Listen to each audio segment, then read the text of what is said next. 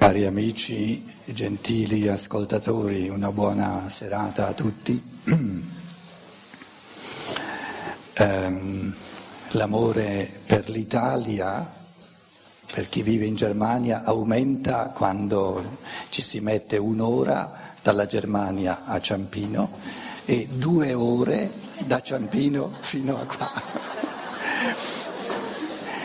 Quindi ho esercitato amore eh, all'Italia questa sera, eh, l'ho fatto volentieri. Um, gioisco eh, profondamente di poter scambiare con voi, molti di voi mi conoscono, pensieri su questo tema, di tutti i temi, perché ciò che noi intendiamo con la parola amore non è qualcosa dell'esistenza, ma è il tutto. O qualcosa, un incontro, una persona, uno studio, un'osservazione nella natura, è amabile, oppure non serve a nulla.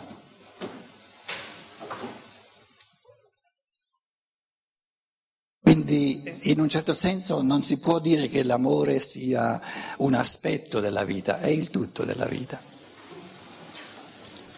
Non intendiamo, io non intendo parlare dell'amore nel senso diciamo eh, inflazionato degli ultimi tempi, se volete eh, mi è stato detto nel senso berlusconiano della parola,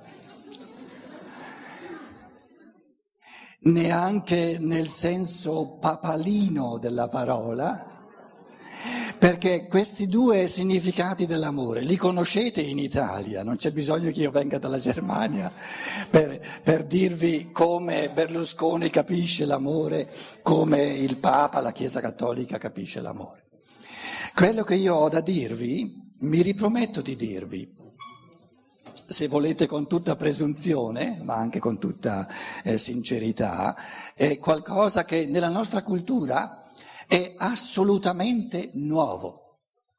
Quindi chi di voi è curioso di sentire, a parte quelli che, che mi conoscono, ma anche quelli sentiranno cose nuove, chi di voi è curioso di sentire cose nuove, gli garantisco che ne sentirà oggi, domani, dopodomani.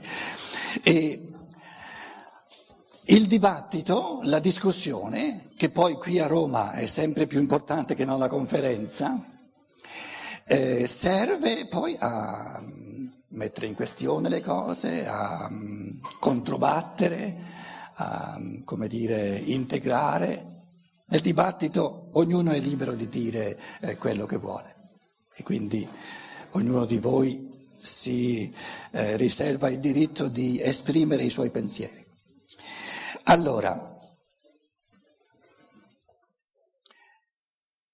cos'è l'amore? Cosa si intende per amore? Grazie. Vi propongo di andare indietro, con, eh, andiamo indietro col nostro pensiero, di cinque, sei, sette mila anni, roba da poco, diciamo sette mila prima di Cristo. Prima della svolta, sarebbe novemila anni fa. Adesso io vi racconto, voi non mi chiedete subito come fate a saperlo, da dove l'hai, da dove l'hai sentito, mica, mica Ceri settemila anni fa, novemila anni fa addirittura. Questo lo chiederete magari dopo nel dibattito, adesso lasciatemi dire. novemila anni fa, settemila anni prima di Cristo, vi racconto eh, in succinto in che modo gli esseri umani, a differenza da noi oggi, oggi le cose sono del tutto cambiate, entravano nella vita. Ogni essere umano, allora qui la vita, diciamo l'arco della vita, nascita e morte, l'arco della vita, l'essere umano, che, che lo spirito umano, lo spirito dell'uomo, viveva nel mondo spirituale prima di tuffarsi nella materia e eh, a quei tempi, anche dopo la nascita, ogni, ognuno di noi, un altro presupposto che io faccio è che ognuno di noi è stato, ha vissuto settemila anni prima di Cristo. Quindi un altro presupposto che io faccio è che ogni essere umano partecipa a tutta l'evoluzione dall'inizio fino alla fine. E tocca a voi rispondere alla mia domanda, e perché no, che motivi ci sono eh, per dare a ogni essere umano soltanto un piccolo frammento dell'evoluzione? Prima non c'è stato, dopo non ci sarà? Allora io parto dal presupposto che ogni essere umano ha passato questo, questo tratto di evoluzione settemila anni prima di Cristo. E la cosa importante è che prima di nascere, prima di tuffarsi come spirito dentro alla materia, dentro al corpo, in profonda sintonia con l'angelo custode, questo spirito, l'angelo custode, se, se, se questa terminologia non vi piace trovatene un'altra, non, non importa, ma l'angelo custode... L'angelo, a differenza dell'uomo, l'angelo è quell'essere la cui, il cui stadio di coscienza è di un gradino superiore, per cui il, il gradino di coscienza angelica ha la capacità di, come dire, di, di, ehm, di avere uno sguardo d'insieme. Qui è la vita... La vita eh, presente. L'angelo custode si ricorda benissimo dell'ultima vita, la vita passata. Si ricorda di due vite dietro, eccetera, eccetera, eccetera. Quindi la vita ancora prima, scrivo, ancora prima. Quindi... Quindi sia lo spirito che, dell'uomo che si incarnava, che stava per tuffarsi dentro al corpo, dentro alla vita nel corpo, sia soprattutto l'angelo custode, c'era prima di nascere un, fare un bilancio di tutto ciò che l'essere umano era diventato, ciò che si era conquistato, ciò che aveva acquisito come capacità eh, in, come nella sua evoluzione intellettiva, nella sua evoluzione morale. E la grossa domanda in questo dialogo tra l'uomo e l'angelo custode, ma mettiamoci anche l'angelo di popolo, che si chiama, che è un arcangelo, lo spirito del tempo. Si tratta di pianificare la vita che sta per venire e sotto quale aspetto veniva pianificata la vita. Tenete presente che io intendo dire... Questo avviene ogni volta, è avvenuto per tutti noi prima che noi nascessimo. Però settemila, novemila anni fa c'erano ricordi, dopo la nascita, qui c'è la nascita, c'erano ricordi semicoscienti, sognanti di quello che era avvenuto prima della nascita. Quindi settemila anni fa, novemila anni fa, ogni essere umano sapeva. Lo sapeva nel suo animo, non è che lo sapesse scientificamente, lo sentiva nel suo animo, ne era certo che lui era vissuto come spirito prima di tuffarsi dentro nel corpo e aveva ricordi semicoscienti di questo dialogo, soprattutto con l'angelo custode.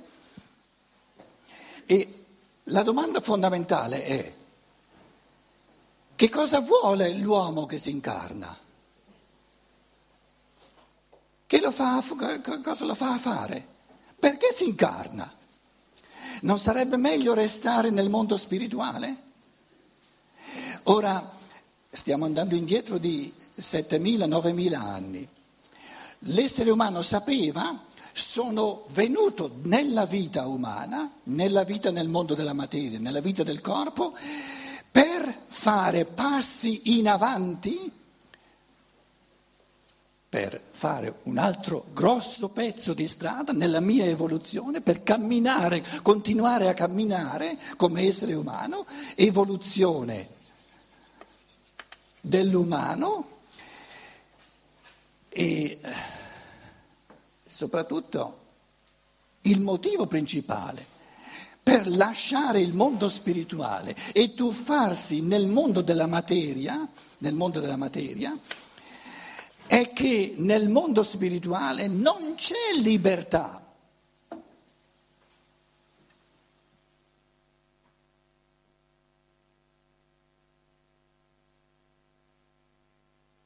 E perché non c'è libertà nel mondo spirituale? Perché c'è una conoscenza assoluta, oggettiva di come stanno le cose. Quindi il motivo di tuffarsi nel mondo della materia è che congiungendosi col corpo la coscienza si ottenebra, si obnubila, dimentica tutto quello che è stato vissuto prima. E siccome noi non sappiamo come stanno le cose fra me e mia moglie, fra me e mio marito, fra me e i miei figli, non sappiamo quali realtà karmiche di destino, quali forze reali. Allora qui abbiamo, eh, supponiamo, una famigliola, no? Papà, mamma, e, e un bambino, due bambini se volete. L'uomo d'oggi non sa quali realtà, quali forze, qui c'è tutto una, un mondo complessissimo di forze, di destino, di, che si chiamano eh, karma.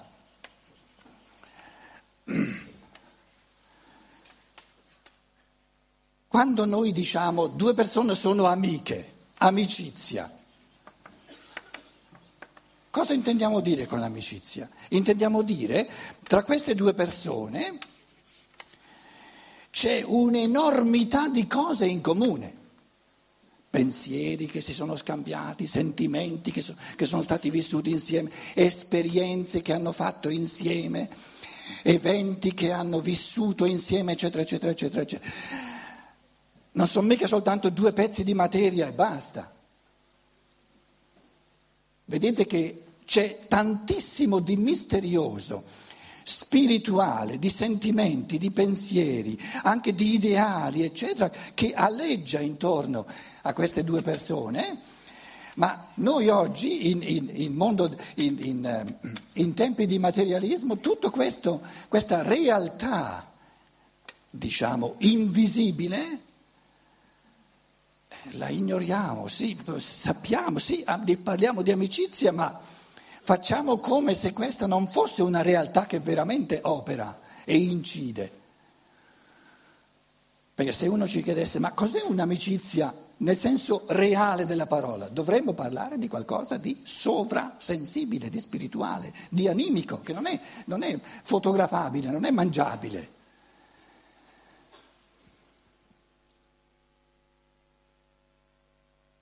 Prima di nascere, particolarmente nel dialogo con l'angelo custode, l'essere umano pianificava, e lo fa anche oggi, l'abbiamo fatto tutti noi, solo che non ne abbiamo coscienza. Pre- ancora prima di nascere poneva a base della vita un progetto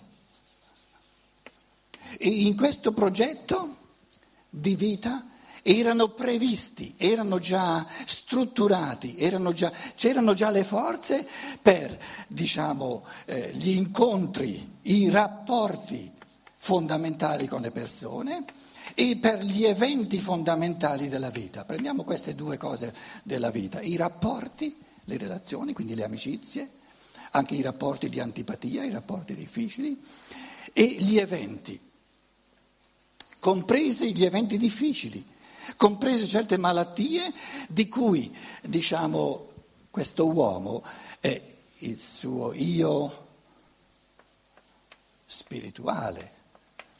In ognuno di noi c'è l'io superiore, lo chiamano, l'io superiore, l'io vero, di superiore, l'io vero.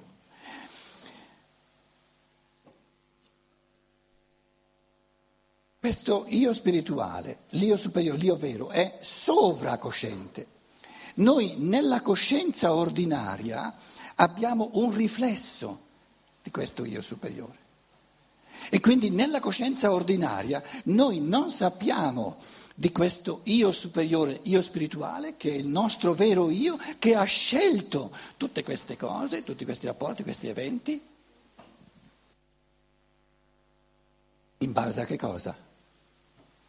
In base a un cammino in avanti nella conquista del vero, nella conquista del bello, nella conquista del buono, in modo da diventare sempre più ricchi eh, lui stesso, questo essere che si incarna, e arricchendo se stesso pone le, le basi, le condizioni per, come dire, per esuberanza dare e donare sempre di più agli altri. Quindi, quindi l'inizio della vita era un assoluto amore alla vita, perché la vita veniva progettata, voluta, amata nei suoi, nei suoi elementi più importanti, come tutta fatta per in positivo, per evolversi in positivo. Ma che bello questo che ah, ah, quando avrò trent'anni in,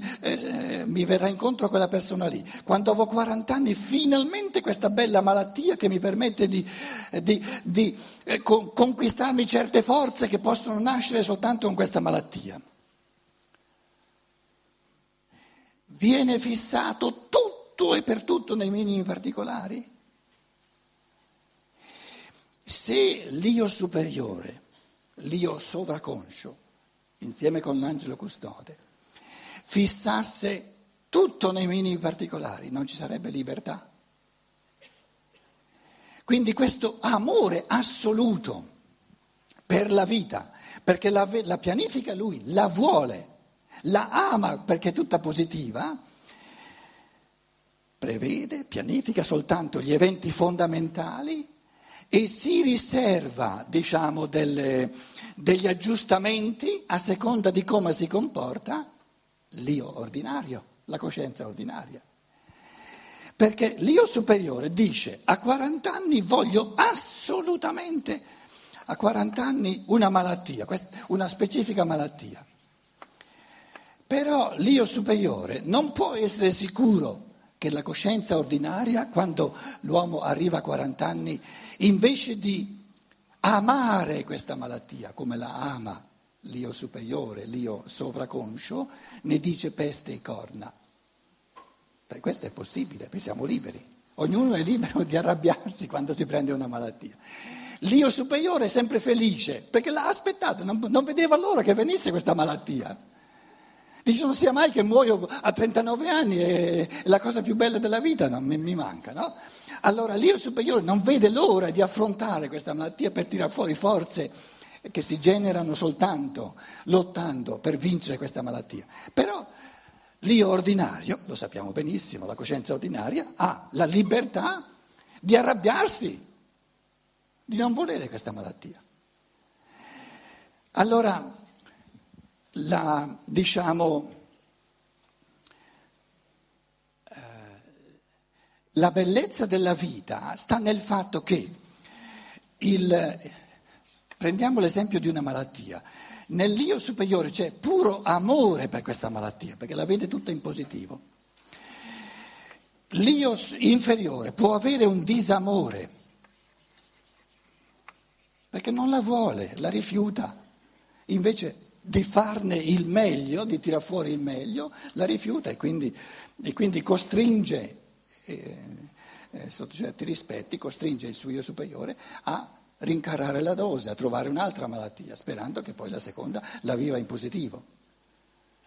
Perché la vita è fatta per evolversi sempre più, per diventare sempre più ricchi, ma non si può diventare sempre più ricchi poltrendo, si diventa sempre più ricchi combinando qualcosa. Anche, anche affrontando cose eh, un pochino difficili, il difficile non è, non è cattivo, è soltanto, è difficile.